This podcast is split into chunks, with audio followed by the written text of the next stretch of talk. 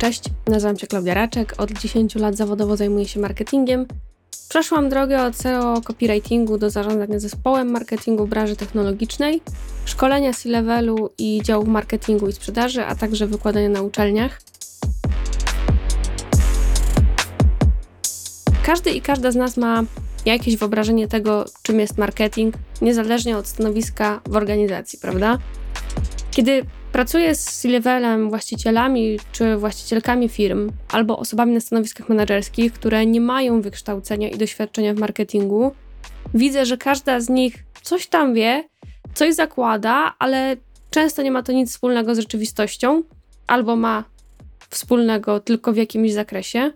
Dlatego moim zdaniem przyda się nam trochę historii, przykładów i kontekstu, które pomogą zrozumieć marketing w te powiedzmy pewnie 40-50 minut odcinka, każdej osobie, szczególnie takiej, która na co dzień nie zajmuje się marketingiem, ale będzie też trochę CMS-ów dla tych, którzy na marketingu na co dzień zjadają zęby.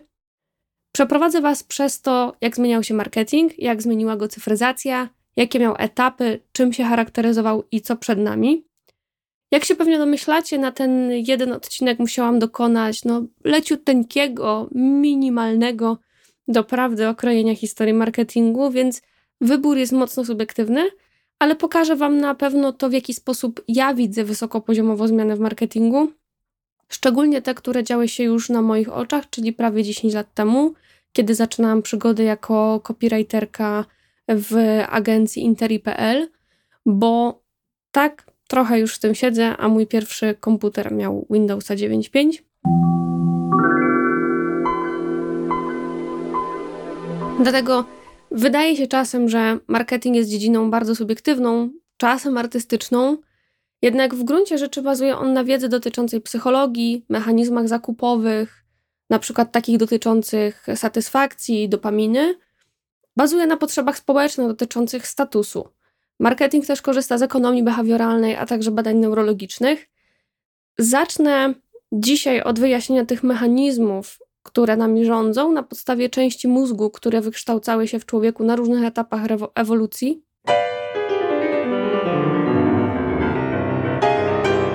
Chciałam powiedzieć rewolucji i może nie byłby to taki duży błąd. Natomiast chodzi mi o ewolucję, czyli mózgu gadziego, ssaczego i korzenowej. Potem przejdziemy do historii marketingu w pigułce i trzy fazy jego rozwoju, tak jak ja to rozumiem i tak jak uważam, że jest to przydatne dla osób, które z marketingiem w jakiś sposób się przecinają, ale nie do końca jest to ich dziedzina.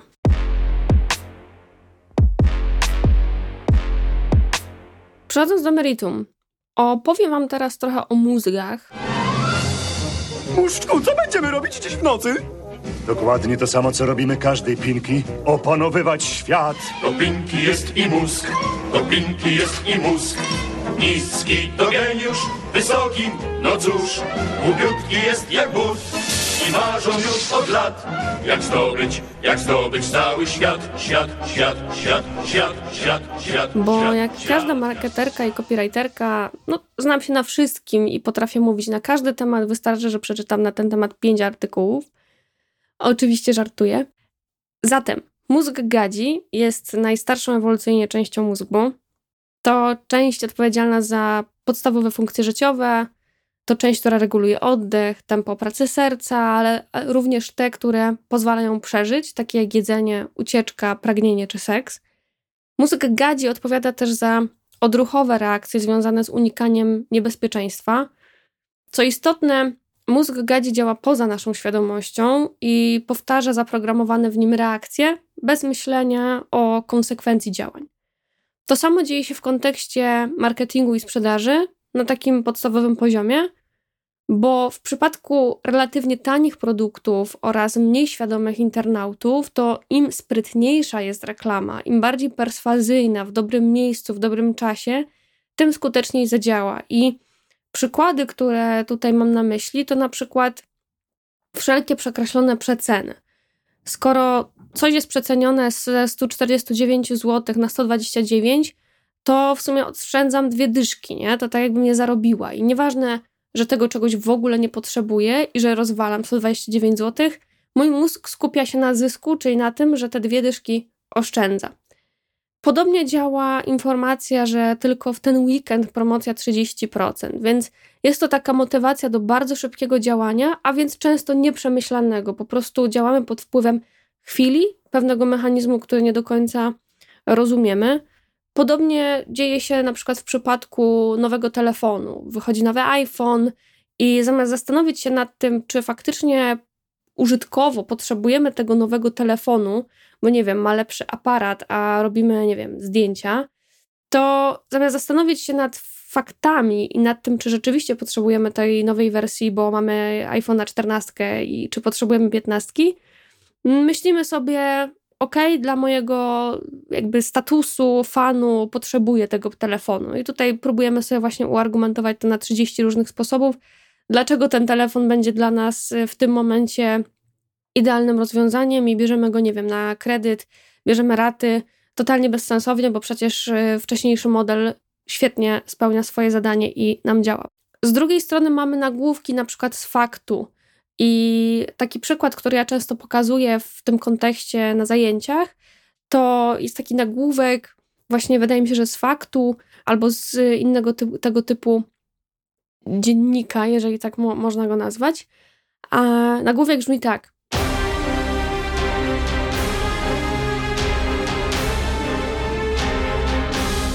Drapieżna Anna Lewandowska robi się na bóstwo w czerwonej mini, po czym odwiedza restaurantę z własnym bidonem.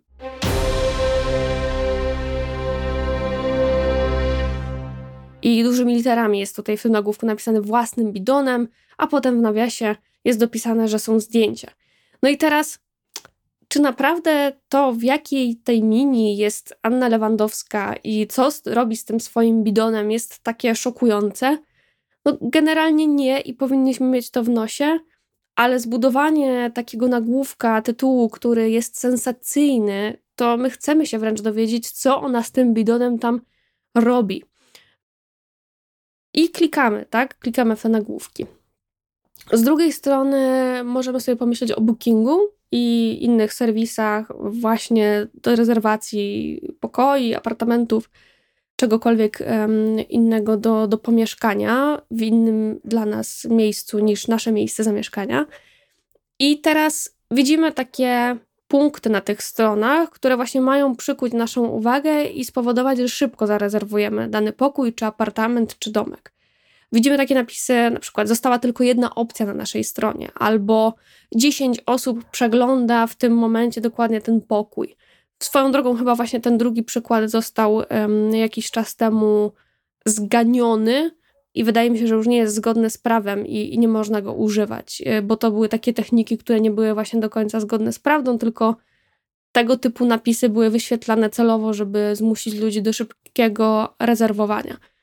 Ale to są te napisy, że nie wiem, dana promocja trwa jeszcze 12 godzin, tylko specjalnie dla ciebie teraz jest ta oferta, ale jak wejdziesz za 8 dni, to również ona taka będzie, więc to są tylko takie elementy, które nie są zgodne z prawdą, ale mają nas w pewien sposób zbodźcować i, i skłonić do działania. Podobnie jest z mailami, ze skamem, który do nas e, często trafia, albo z SMS-ami, które mówią o tym, że nie zapłaciłeś, nie zapłaciłaś rachunku za prąd. Jeżeli nie chcesz, żeby on został wyłączony, to kliknij tutaj i ureguluj. Zazwyczaj reagujemy na takie rzeczy, bo nie chcemy, żeby nam wyłączono prąd.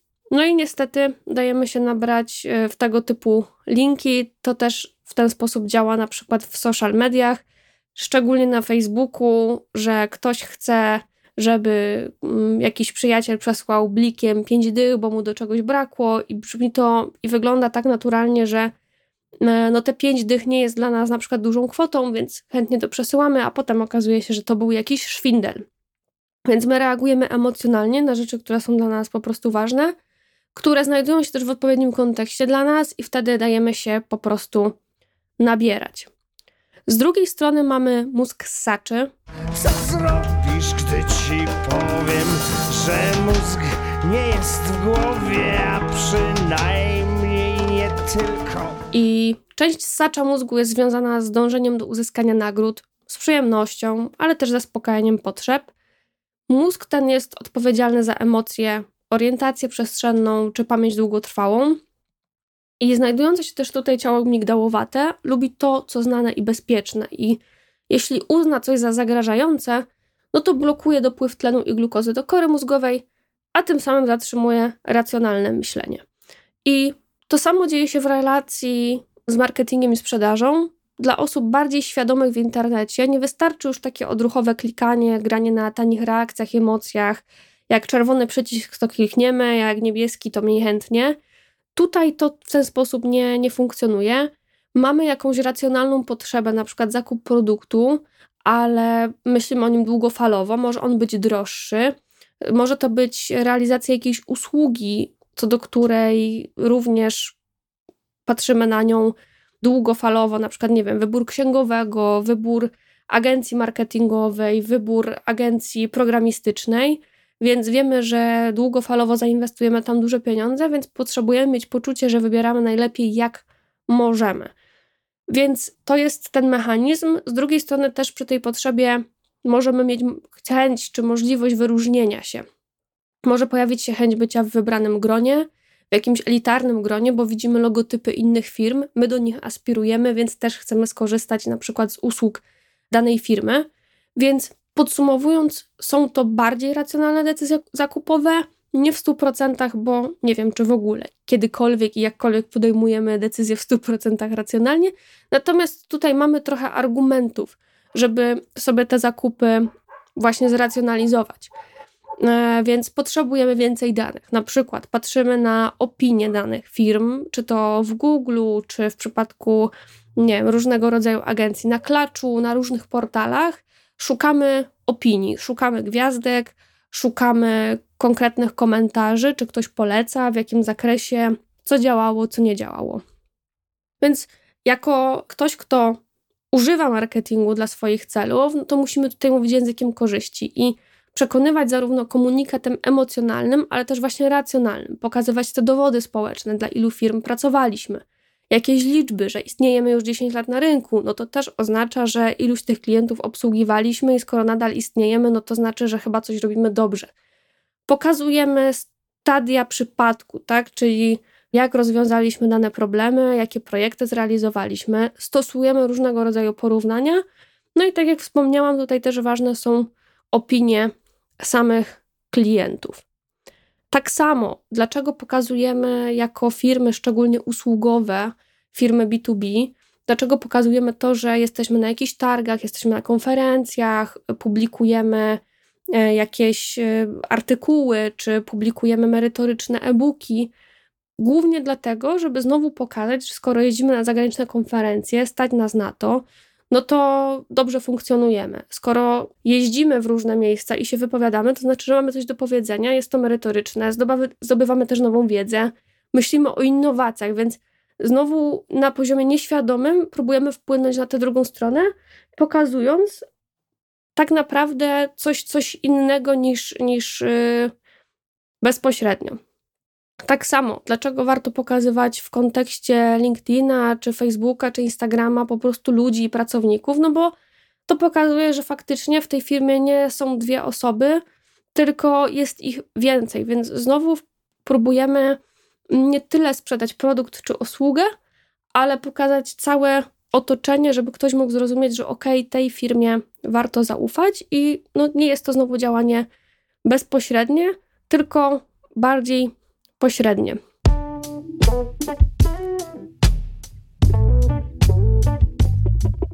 Tak samo właśnie te liczby, o których mówiłam, dlaczego warto powiedzieć, nie wiem, dla ilu klientów pracujemy, nie wiem, na jakich kontynentach, w ilu miastach jest nasza firma, ile osób w ogóle u nas pracuje, żeby znowu pokazać pewną skalę, bo jeżeli celujemy do firmy, która wiem, jest korporacją, no to ona też chce wiedzieć, że na przykład y, będzie współpracować z firmą, która jest stabilna na rynku, tak? Jeżeli ktoś zatrudnia, nie wiem, 300 osób, 500 osób, no to już znaczy, że też mogą wziąć po prostu duży projekt. Nie jest to 12 osób, więc będą musieli zatrudnić kolejne 20, żeby wziąć mój projekt. Więc to są tego typu rzeczy, na które warto zwracać uwagę i które właśnie znowu związane są z tym mózgiem ssaczym i podejmowaniem decyzji jednak już w oparciu o dane i właśnie na jakichś konkretnych faktach.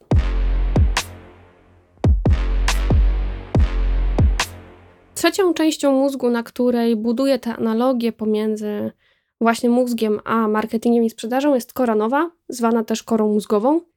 I ona jest odpowiedzialna za rozumowanie, planowanie przyszłości i wszystkimi czynnościami związanymi z myśleniem. Dzięki korze nowej odczuwamy akceptację, tworzymy relacje z innymi ludźmi. Płat czołowy jest związany za pomysły, decyzje, myślenie abstrakcyjne, ale też procesy językowe. Płaty tylne kory mózgowej to percepcja otaczającego nas świata, lokalizacja i ruch ciała. Więc na tym etapie mamy dużo wyższy poziom abstrakcji. To jest takie zobrazowanie największej świadomości internauty w internecie. To większe potrzeby, a w przypadku usług, które są kupowane właśnie na miesiące czy lata i są dużą inwestycją, nie wystarczy, że w prosty sposób porównujemy, pokazujemy jakiś przykład pracy, albo że jakaś oferta jest tańsza od drugiej. Te procesy tutaj są dużo bardziej skomplikowane i poza właśnie stadiami przypadku, pokazaniem różnic, argumentami funkcjonalnymi czy emocjonalnymi, mamy dużo więcej mm, skomplikowania i punktów oceniania, bo na przykład przy takim podejmowaniu decyzji bierzemy pod uwagę networking, bierzemy pod uwagę właśnie to, czy z daną firmą współpracował ktoś znajomy, kto może poświadczyć, że to była faktycznie dobra współpraca i co to jest za firma. Bierzemy pod uwagę relacje, czy dana osoba, z którą się spotkaliśmy na przykład i, i mieliśmy wstępnego kola, czy ktoś ma podobne wartości, czy ktoś w podobny sposób pracuje, czy y, z kimś mm, zwyczajnie się polubiliśmy i poza pracą będzie nam po prostu miło e, porozmawiać o, o, o tym, co nas łączy poza pracą. Nie wiem, może jakieś wspólne hobby? A hobby pani jakie jest? Moje hobby to mieszkanie.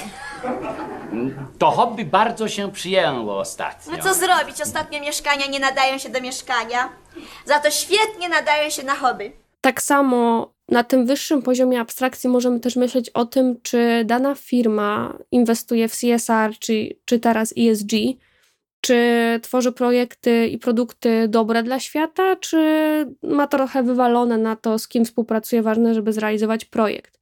Czy ta firma angażuje się w jakieś e, projekty charytatywne? Jakie? Czy one są tożsame z tym, co my myślimy o świecie i w co my charytatywnie inwestujemy? Z kolejnej strony, skoro mówimy też o korze nowej w kontekście abstrakcji i procesach językowych, no to znowu możemy się zastanowić nad tym, czy dana firma, kampania, reklama, przekaz trafia do nas ze swoją kreatywnością, czy my widzimy właśnie jakieś pomysły czy rozwiązania, po których myślimy sobie, wow, chciałbym, chciałabym na coś takiego też wpaść. Jest to inteligentne, jest to smart, jest to językowo takie wycyzelowane i e, sophisticated. No i właśnie to są, to są te czynniki, takie bardzo delikatne, ale jednak wpływające na to, czy podejmujemy współpracę z daną firmą, czy nie. I dla takiego wymagającego targetu odbiorców, którymi w kontekście B2B i na przykład technologii są bardzo zajęci CEOs, CTOs, właściciele firm czy, czy osoby reprezentujące te firmy i decyzyjne, no to droga do sukcesu, czyli droga do tego, żeby oni chcieli się z nami skontaktować, no to jest tak naprawdę bardzo zawiła i, i, i nie jest prosta. I czasem właśnie customer journey, czyli tę drogę klienta, drogę użytkownika, kiedyś pokazywało się jako taki bardzo prosty lejek, tak? Czyli ktoś, wzbudziliśmy w kimś zainteresowanie, bo zobaczył nasz post na Facebooku, później przeszedł na y, artykuł na stronie, potem z artykułu przeszedł na stronę lądowania, na której zostawił kontakt, no i w zasadzie tak ta droga wyglądała, a potem już tak naprawdę sprzedaż mogła się tą osobą zająć i przygotować ofertę. I czasem na schematach się to w taki bardzo prosty sposób pokazuje, natomiast y, wiemy też, że szczególnie w skomplikowanych usługach albo w ogóle w usługach, w tym przypadku też B2B, to ta ścieżka nie jest tak linearna i elegancka, bo bardzo często to okienko czasowe, w którym ktoś kupuje, trwa miesiące. I to też mówię na, na, na danych, które obserwuję, że to trwa miesiące i z tej całej listy kanałów, w których może nas ten, ten człowiek zobaczyć, czyli z jednej strony mogą być to jak, jakieś działania PR-owe, może być to radio, może to być jakiś artykuł w gazecie, gdzie pierwszy raz to się dowiaduje w ogóle o jakiejś firmie. później widzi, nie wiem, jakiś e-book, jakiś e-mail, albo po prostu w wyszukiwarce znajduje daną firmę. I tak naprawdę ta ścieżka jest taka, że ok, ktoś był na stronie, nawet stronie lądowania, ale dzisiaj nie ma potrzeby zakupowej, tylko na razie rozważa, więc ta osoba na przykład wróci za dwa miesiące, bo uzna, że na tyle często w tym okienku czasowym jej się przypominaliśmy w różnych miejscach,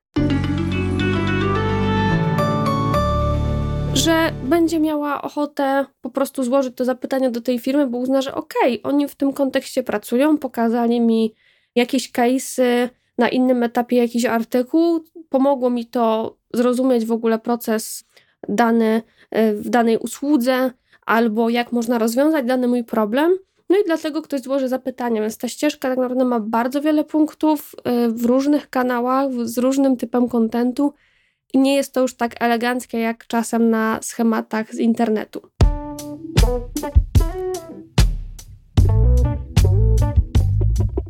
Tu jeszcze myślę, że warto wspomnieć o tym, jeżeli mierzymy właśnie marketing internetowy i próbujemy wyciągać z tych danych, które zbieramy, odpowiednie wnioski, no to też myślę, że warto myśleć o różnych modelach atrybucji, czyli najczęściej o last clicku, first clicku, data driven czy modelu liniowym, dlatego że warto popatrzeć na różnice między tymi modelami atrybucji i tym, jak są przypisywane dane konwersje na stronie u nas, bo może się okazać, że mm, zupełnie inne kanały niż myśleliśmy będą nam otwierały ścieżki z danym użytkownikiem, a inne zamykały, więc myślę, że warto poprzeglądać sobie też różne e, modele atrybucji, żeby mieć taki pełny obraz tego, ok, to który kanał odpowiada za taki pierwszy kontakt, a który nam domyka te konwersje i na tej podstawie też po, podejmować decyzje, w co inwestujemy, gdzie dokładamy budżet, a gdzie minimalizujemy.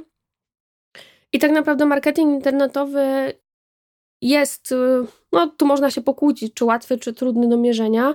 Natomiast z drugiej strony musimy też pamiętać o tym, że niektóre rzeczy dzieją się offline. Jeżeli kupujemy billboardy, jeżeli wyjeżdżamy na konferencje, jeżeli mamy świetne osoby, które budują swój networking, to możemy też przegapiać niektóre punkty styku albo ich nie doceniać. Więc tutaj też warto jakby na stole mieć wszystkie opcje i wszystkie punkty styku, nawet te, które będą dla nas dużo trudniej mierzalne, bo czasem ostatecznie kończy się tak, że podejmujemy decyzje zakupowe, dlatego że się z kimś po prostu lubimy, a nie dlatego, że na kogoś gdzieś trafiliśmy w internecie czy na konferencji i E, na pewno też e, wiecie, jak tutaj relacje są ważne, kiedy prosimy o rekomendacje jakiejś firmy czy jakiejś osoby, która ma konkretne kompetencje, no to dużo większy scoring, powiedzmy, damy tej osobie, która jest z polecenia, niż tej, która po prostu się sama zgłosi. I tu też warto to e, brać pod uwagę. No i właśnie, w, jeszcze domykając temat tej kory nowej, Proste techniki marketingowe nie zadziałają w tym całym kompleksowym anturażu, łącznie z relacjami, łącznie z właśnie abstrakcyjnym czy kreatywnym podejściem do kampanii. I czasem, właśnie szczególnie w usługach, tym, czym możemy do siebie przekonać, to, to pokazanie wiedzy, pewnej wartości i danie dużego wysiłku. I tutaj w kontekście B2B często sprawdzają się po prostu. Um, czy konferencje, czy duże e-booki realizowane, nie wiem, z jakimiś ekspertami czy ekspertkami z branży, odniesienie do literatury, wywiady, pokazujące realnie i dające komuś wartość, bo znowu, jeżeli ktoś poczuje, że czegoś się od nas dowiedział, czegoś się od nas nauczył, no to z dużo większą łatwością później będzie podjąć takiej osobie decyzję, że okej, okay, to po prostu zapytam o daną usługę i poproszę o daną ofertę właśnie tych osób, które jakiś wysiłek już dały i czegoś się fa faktycznie od nich dowiedziałam. Więc to na pewno tutaj jest dość istotne, żeby więcej dać, więcej pokazać niż na początku brać. Więc też ten zwrot inwestycji w kontekście bardzo takich no, drogich usług warto będzie jakby obserwować w dużo większym okienku czasowym, półrocznym czy rocznym, czy dana strategia po prostu działa, bo to okienko też po stronie klienta jest o wiele dłuższe.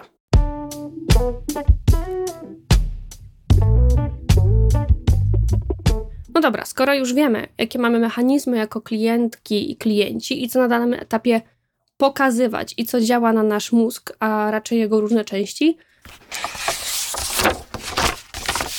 zapraszam Was do bardzo skróconej historii marketingu.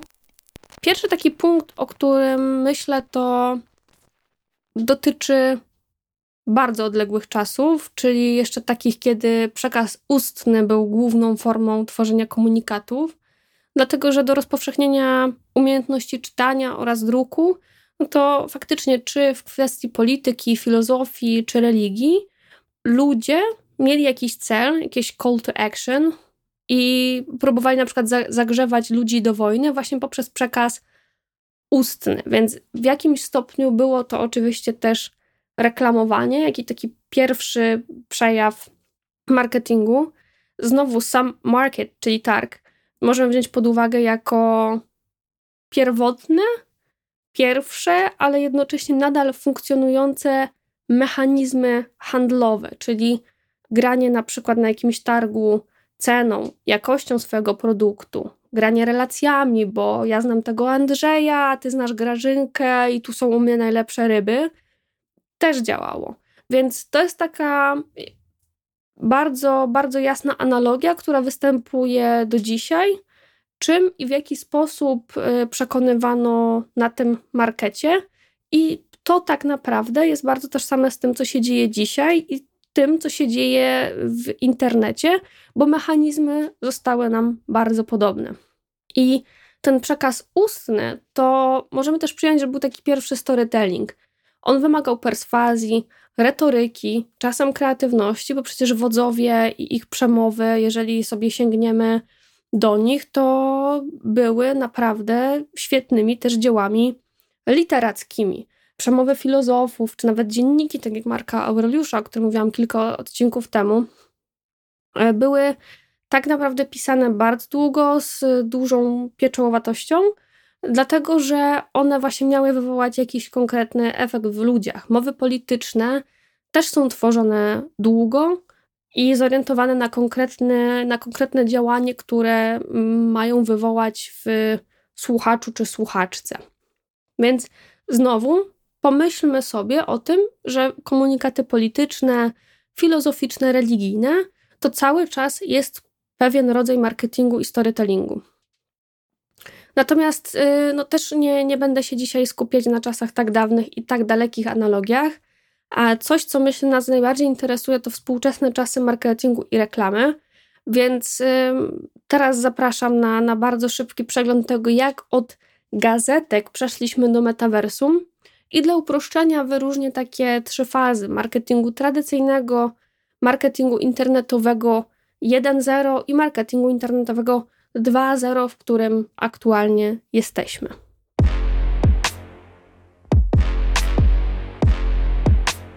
Zaczynając od marketingu tradycyjnego, no to takimi typowymi nośnikami były i są nadal szyldy, billboardy, reklama w outdoorze, czy nawet na samochodach. Mamy tutaj prasę, radio, telewizję, telefon i właśnie cold calling też będzie tego typu rozwiązaniem dla mnie, czy ulotki? Halo? Słucham. Ciechanów? Tak, słucham. Yy, przepraszam bardzo, czy się dodzwoniłem do przedsiębiorstwa tego chłodniczego? Tak. Państwo mrozicie różne rzeczy. Tak, tak. Co państwo mrozicie? Co my mrozimy? Wszystko mrozimy. A co pan ma do mrożenia? I, więc może ja powiem o co chodzi. Ja Tak. dzwonię tutaj y, Imperium z tej strony.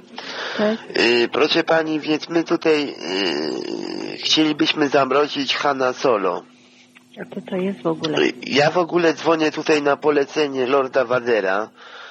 Marketing jest rozumiany w tym kontekście bardzo szeroko i był tak rozumiany jako produkt, cena, dystrybucja, reklama, opakowanie też jest jakimś e, tutaj czynnikiem, który wpływa na marketing. I oczywiście jest to kilka P marketingu, o którym często wspomina Kotler. Dźwignią, która tutaj ma znaczenie jest użytkowość i kreatywność, czyli marketing ma bezpośredni wpływ na sprzedaż. Okienko czasowe, o którym mówimy, to są wielomiesięczne kampanie, długo przygotowywane i też efekty są mierzone po czasie i dużej inwestycji. Więc te kampanie mogą przynieść tak naprawdę bardzo dobry wpływ na sprzedaż, ale mogą też być negatywne i kontraproduktywne. I wielu osobom wydaje się też, że content marketing jest czymś nowym. To, jak mawia Radek Koterski, Nic bardziej mylnego. Dlatego że termin content marketing powstał późno i wprowadził moim zdaniem więcej zamętu niż to było warte, bo od zawsze esencją marketingu było tworzenie użytkowych i kreatywnych treści. I to, że musieliśmy content marketing przeciwstawić SEO, które dominowało jeszcze marketing, yy, no na pewno po, po, po 2010 roku, też tak to widzę, to, to doprowadziło do takiego pomieszania z poplątaniem. Dlatego, że w ramach SEO i SEO copywritingu tworzyliśmy byle jakie treści, które miały słowa kluczowe. Potem pojawił się content marketing, który właśnie miał być wartościowymi treściami, tylko tak naprawdę te wartościowe treści były na samym początku, więc zatoczyliśmy trochę koło. Dlaczego? Pierwsze przykłady content marketingu, pewnie część z Was to zaskoczy, pochodzą z początku XVIII wieku. Wtedy też powstał almanach biednego Ryszarda, Benjamina Franklina i był wydawany od 1732 roku przez 25 lat i powstał, aby promować jego drukarskie przedsiębiorstwo. Franklin mógł oczywiście sprzedawać broszurę nawiązującą wprost do jego biznesu i pisać 10 tajemnic, które spływa przed skrywa przed tobą maszyna drukarska, ale zamiast tego drukował coś, co przyda się jego klientom. Czyli na przykład jego almanach zawierał kalendarz, informacje o pogodzie, wiersze, wiadomości astronomiczne i astrologiczne, jakieś ćwiczenia matematyczne, nawet osobiste wypowiedzi Franklina i jego felietony, które później były bardzo popularne. I też w każdym almanachu były newsy prezentowane w formie serii, i to oznaczało, że czytelnik musiał kupić każdego roku nową wersję almanachu, by dowiedzieć się, jak dalej potoczyły się losy głównych bohaterów newsów. Więc dźwignią tutaj była kreatywność i zorientowanie na akcje odbiorcy i też bezpośredni wpływ na sprzedaż, ale tutaj też mamy do czynienia z tym, że wyprodukowanie takiego almanacha zajmowało czas, zajmowało mnóstwo konceptualizacji, ale ostatecznie wpływało w sposób no, bezpośredni na sprzedaż. Natomiast dzięki temu, że coś ci czytelnicy, użytkownicy, którzy później mogli korzystać z usług drukarskich Franklina, dostawali w zamian.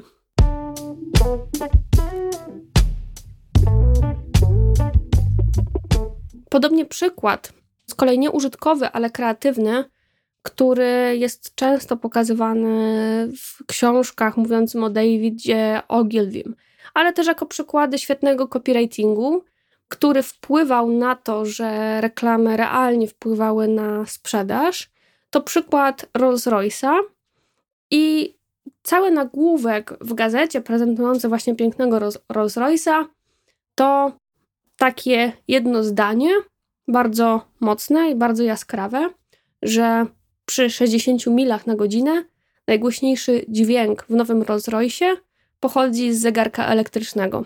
Więc znowu ktoś, kto przeczytał ten tekst, mógł sobie stworzyć jakby takie 3D wrażenie tego, jak luksusowo jest w tym Rolls-Royce. Skoro i cicho, i komfortowo, skoro ten zegarek jest najgłośniejszym dźwiękiem, który właśnie przy tej jeździe może się wydarzać. I dlatego to jest przykład kreatywnego copywritingu, który również wpływa na sprzedaż. O tym tradycyjnym marketingu e, wiele może nas nauczyć serial Mad Men, który no, jest świetny, mogę go, mogę, mogę go szczerze polecić. Świetnie zbudowane postaci, świetnie pokazana branża reklamy. Jeżeli dobrze pamiętam, yy, zaczyna się to w latach 60. w Stanach, oczywiście, w Nowym Jorku.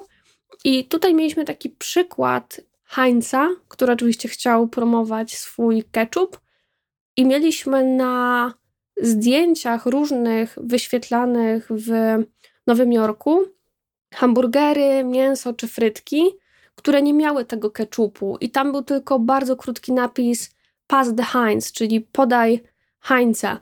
I znowu to jest też niesamowicie kreatywny przykład tego, jak reklamować coś, przez to, że tego właśnie na reklamie, na zdjęciu, na grafice nie ma. I właśnie przez to, że tego brakuje, to to wpływa na naszą ciekawość i to, że nam dana reklama się podoba. Więc znowu raczej kreatywność niż, niż użytkowość, ale w przypadku produktów tutaj ta dźwignia kreatywna będzie dużo bardziej przydatna, a z kolei w usługach i B2B, no to dużo bardziej będziemy grali użytkowością i tym, że ktoś nam da jakąś wartość i wiedzę. Natomiast na tym się skupiał też marketing tradycyjny, do dzisiaj zresztą wykorzystywany.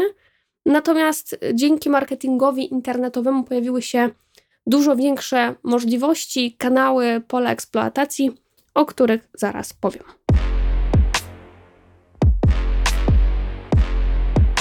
Przechodząc do tego pierwszego stadium marketingu internetowego, to ten etap rozpoczął się w 1994 roku, kiedy to Hotwired portal sprzedał pierwszy banner reklamowy.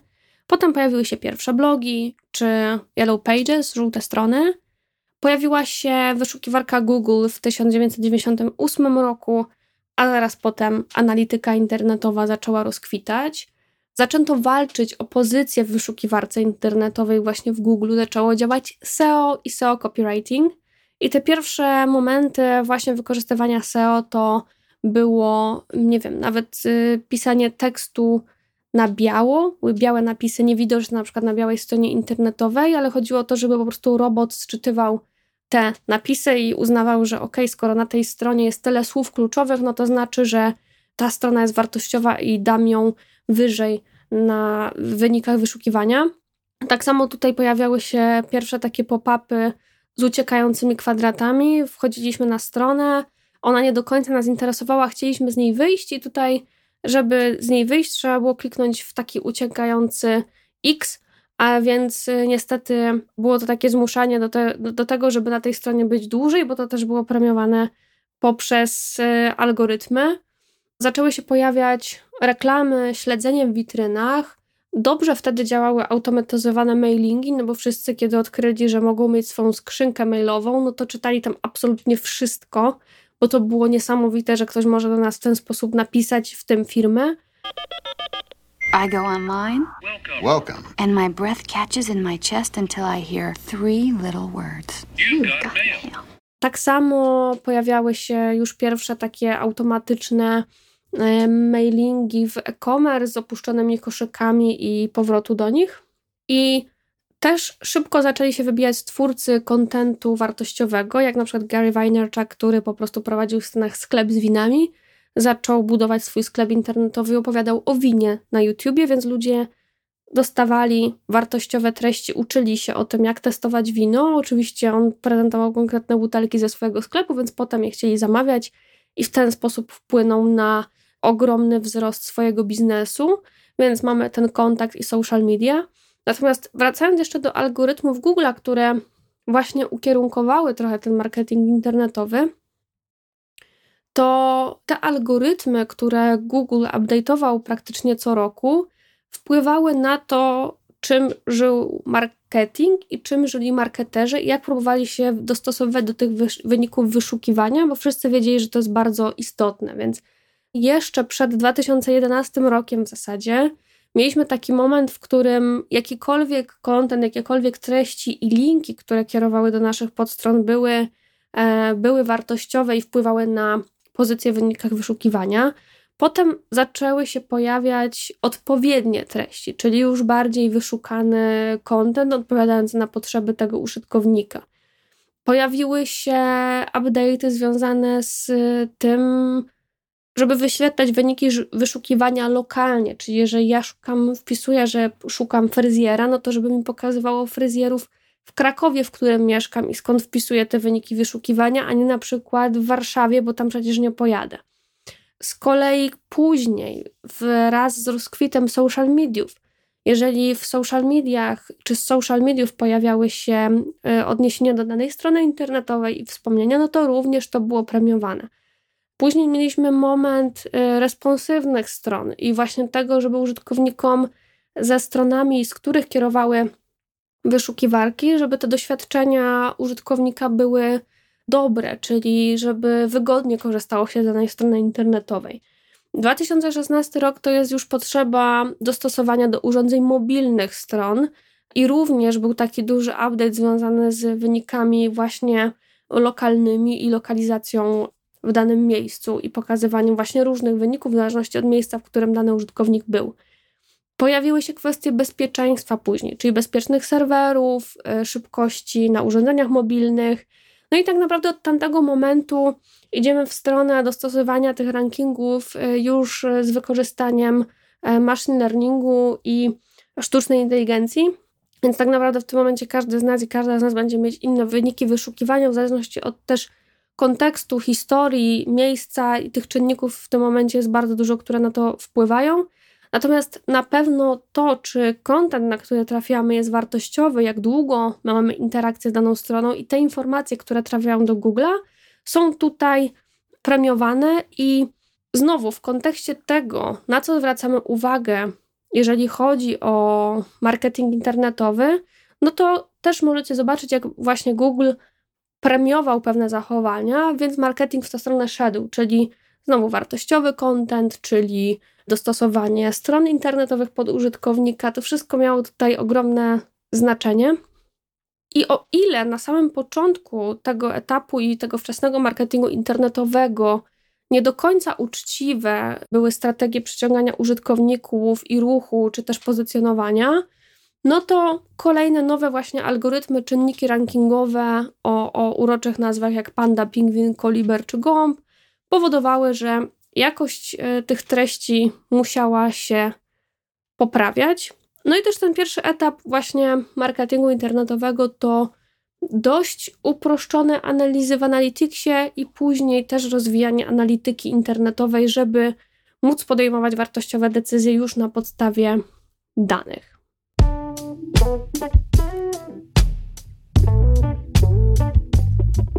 I tu myślę, że też taka ciekawostka, jeżeli będziecie wpisywać w wyszukiwarkę, czy na przykład 25 września jest niedziela handlowa, i traficie na taki artykuł, w którym będziecie musieli przez 10 minut scrollować o tym, czym są niedziele, a czym handlowe, kiedy weszły przepisy, zamiast prostej odpowiedzi, czy danego dnia jest ta niedziela handlowa, czy nie, no to zastanówcie się, dlaczego tak jest.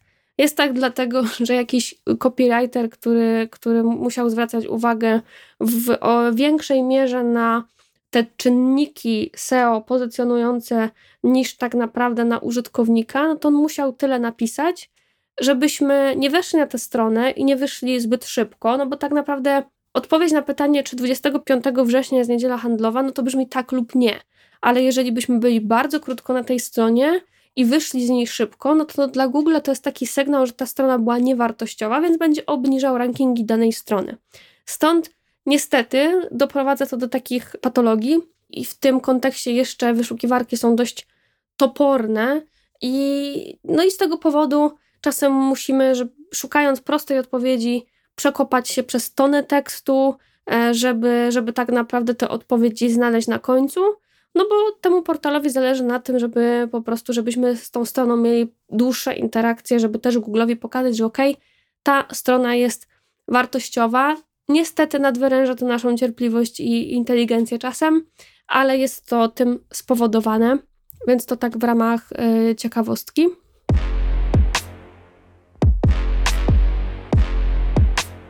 No i tak naprawdę przechodzimy teraz do marketingu internetowego 2.0. Tak sobie to nazwałam dla tego dzisiejszego uproszczania historii marketingu, bo wyszliśmy z tego zalewu milionów niskiej jakości tekstów czy postów i od kilku lat wracamy do merytoryki, do rozrywki, do tej jakości, żeby użytkownicy z nami zostawali dłużej, żeby czerpali od nas jakąś wiedzę, jakąś wartość i dzięki temu od nas kupowali, więc działy marketingu muszą się stawać y, takimi domami mediowymi i wydawniczymi, dlatego że znowu wyedukowany klient jest dla nas wartościowy, on sam chce wiedzy, on wie, co kupić, wie, jak się poruszać właśnie po meandrach wyszukiwarki.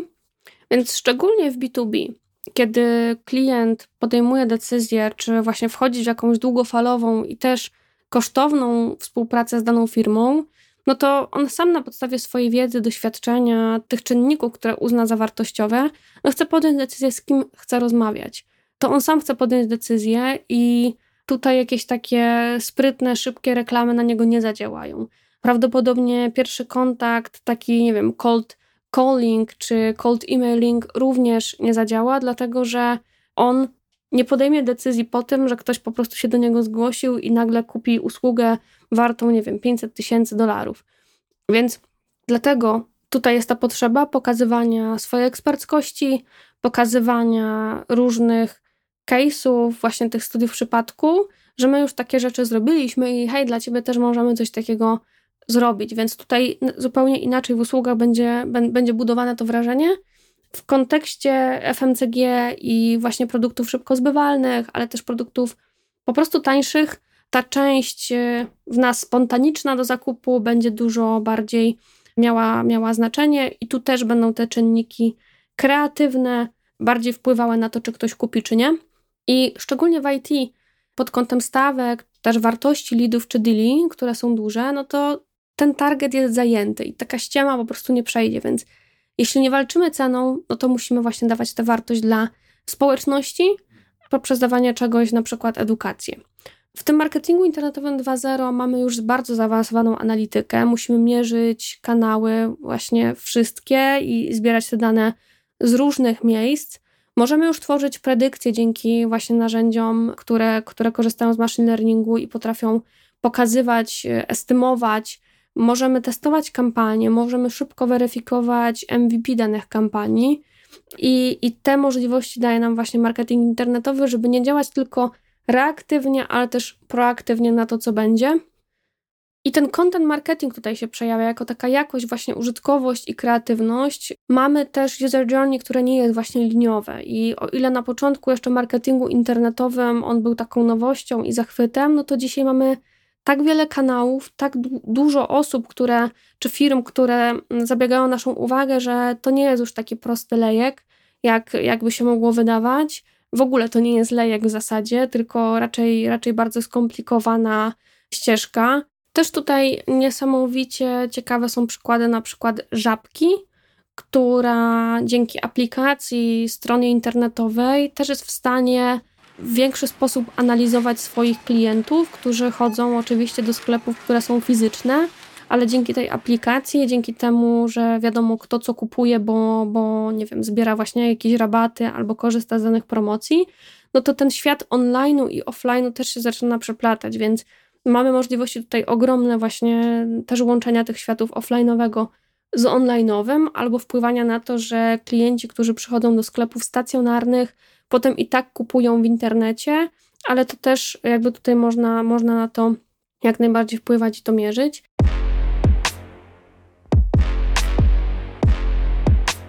No i tak, gdzie jesteśmy i co dalej? Bo już teraz marki, szczególnie modowe, ale nie tylko, też nie wiem, sztuka jest takim, taką przestrzenią, dziedziną, w której, w której to działa. Próbują działać w Web3 i, i myślę tutaj konkretnie o NFT, dlatego że no Web3 opiera się na community i pewnym statusie, tak? Więc y, mamy tutaj przykłady chociażby Nike, które stworzyło swoje buty w NFT, mamy Coca-Colę, która właśnie stworzyła kolekcję też właśnie swoich ciuchów, czy, czy, czy, czy właśnie różnych, różnych device'ów, które się pojawiły najpierw w NFT i można je było kupić. Ciekawa swoją drogą jestem, jak właśnie będzie z tym, z tym dalszym kupowaniem NFTs-ów w przypadku konkretnych marek, y, bo no, jesteśmy od, od jakiegoś czasu w załamaniu tego rynku i drastycznie te ceny NFTs-ów spadły. Natomiast pewnie to nie znaczy, że, że, że takie globalne marki, jak, jak też Burger King, który miał jedną z małpek, właśnie nie wierzę, że całkowicie zrezygnują z tego typu pomysłu, pewnie będą liczyć na to, że ten rynek się w którymś momencie odkuje albo znów będzie na niego hype. Wiem, że przez tę ostatnią minutę, kiedy mówiłam o NFT-sach czy Web3, to, to pewnie to brzmi mocno enigmatycznie, czy małpki, czy, czy inne tego typu właśnie rozwiązania, jeżeli chodzi o sneakersy Nike. I Wiem, że to też nie wszystkich interesuje, jest to dość skomplikowane, więc też nie chciałam na to poświęcać uwagi, bo no w świecie B2B czy właśnie takiego marketingu małych, średnich przedsiębiorstw to są często rzeczy mm, nieosiągalne. Natomiast pamiętajmy też, że kryptoznaczki wypuściła chyba rok temu Poczta Polska, więc nawet y, tutaj spółki Skarbu Państwa się tymi rozwiązaniami interesują, więc coś to znaczy. I teraz tak, odchodząc trochę od metaversum, ale zostając przy jego esencji, czyli tym, co teraz wpływa i będzie wpływać na rozwój marketingu, no to moim zdaniem są takie cztery czynniki, czyli wartość i wiedza dawana do community, wyróżnianie się od innych, kwestia relacji i ich dalszego budowania, spryt i sznyt. I teraz przechodząc do wartości i wiedzy, właśnie ta wartość dla społeczności, gdzie odbiorca treści sam wyszukuje informacji, de decyduje z kim się skontaktuje i nie składa zapytania po pierwszym kontakcie z marką, szczególnie w usługach myślę, że to, to nadal będzie ważne, więc firmy, jeżeli jeszcze się nie stały domami wydawniczymi, to będą musiały się stać, bo właśnie celowanie w bardziej wysublimowane gusta, czy bardzo zajęty target, bardzo zajęte persony, będzie wymagało dużo większego wysiłku marketingowego i tego dzielenia się eksperckością i wiedzą niż do tej pory. Mamy też wyróżnianie się, bo w zalewie niskiej jakości treści, które cały czas, na które cały czas trafiamy, pożądane jest to wyróżnienie się i odejście od dużego wolumenu średniej jakości albo niskiej jakości treści do małego wolumenu, ale świetnych treści, gdzie mamy tak naprawdę czas na to, żeby pobawić się pomysłem, żeby pobawić się kopii, designem, opakować ładnie te treści, więc bardziej niż kiedykolwiek potrzebujemy zwracać uwagę i mamy na to ułamki sekund, więc stąd też pojawia się czasem Web3 jako po prostu ciekawostka, żeby przykuć uwagę. Trzeci czynnik to relacje. One uważam nadal jako, jako właśnie polecenia są najważniejsze, dlatego że jeżeli ktoś nam kogoś poleca, no to znaczy, że te doświadczenia są jego bardzo dobre.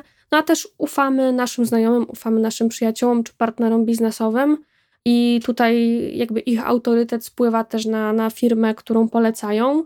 Tak samo dlatego myślę, że ten trend już jest mocno widoczny, ale jeszcze ważniejszy będzie personal branding, bo głos realnych osób z organizacji, szczególnie w kontekście marek eksperckich, jest istotny. Wiemy, że w social mediach e, marki jako firmy to zarządza tym ktoś z marketingu i nawet jeżeli ktoś z marketingu zarządza personal brandingiem szefa, to i tak jest to dużo bardziej wiarygodne, a tej wiarygodności poszukujemy znowu przez to, że jesteśmy świadomi licznego skamu, nadużywania e, naszej e, cierpliwości, ale też takich instynktów, więc znowu poszukujemy wiarygodności i bezpieczeństwa informacji, które znajdujemy, szczególnie znowu w kontekście bardzo dużego zalewu fake newsami. Czwarty czynnik, który nazwałam jako spryt i sznyt, to dotyczy tego, że kampanie należą do jednych z najdroższych, szczególnie w usługach, szczególnie w B2B, szczególnie w technologiach. Dlatego no to jest też związane później z wartością kontraktów, które można z tych lidów podpisać, więc zarówno lidy, jak i kandydaci w tych branżach są bardzo rozchwytywani i tanie i proste sposoby po prostu nie będą działały, tak jak działają na przykład przy, w przypadku tanich produktów, yy, chociażby z AliExpress, więc tutaj trzeba wykorzystać kreatywność, też pewien spryt, dokręcić na maksa, żeby nie przepłacać, a z drugiej strony właśnie skupiać uwagę tą merytoryką czy ponadprzeciętnym designem.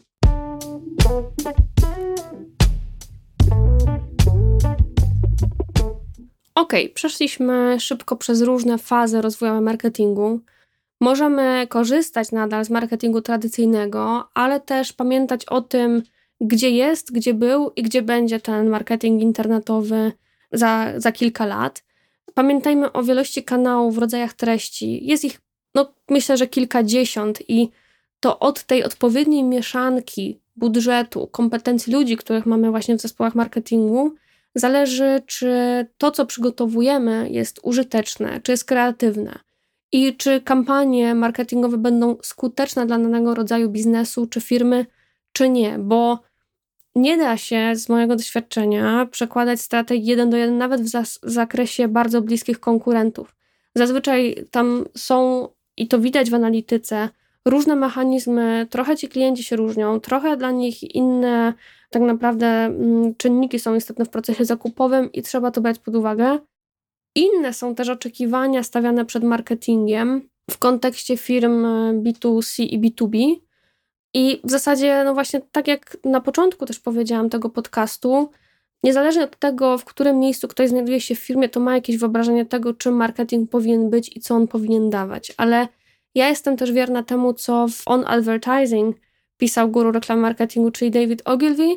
W pierwszym zdaniu tej książki właśnie pisał o tym, że on nie rozpatruje reklamy czy marketingu jako formy rozrywki czy sztuki, ale jako źródło informacji. I kiedy on pisze taką reklamę czy tworzy reklamę, to on nie chce, żeby ktoś powiedział, że to jest kreatywne. On chce, żeby ktoś był na tyle tym zainteresowany, żeby kupić dany produkt czy usługę. Więc w tym kontekście, czy ma być kreatywne, czy efektywne, no to kreatywne jest wtedy dobre, jeżeli jest dźwignią do efektywne, jeżeli to ma jakiś cel, ma jakiś sens i czemuś to służy, i to jest wtedy marketing. Więc tych sposobów, jak dotrzeć do danego klienta w danej branży z danymi usługami, no będzie pewnie milion. I tutaj właśnie wszystko zależy od tego miksu, w jaki sposób te kampanie będziemy realizować i jakich efektów będziemy mogli potem z tego oczekiwać.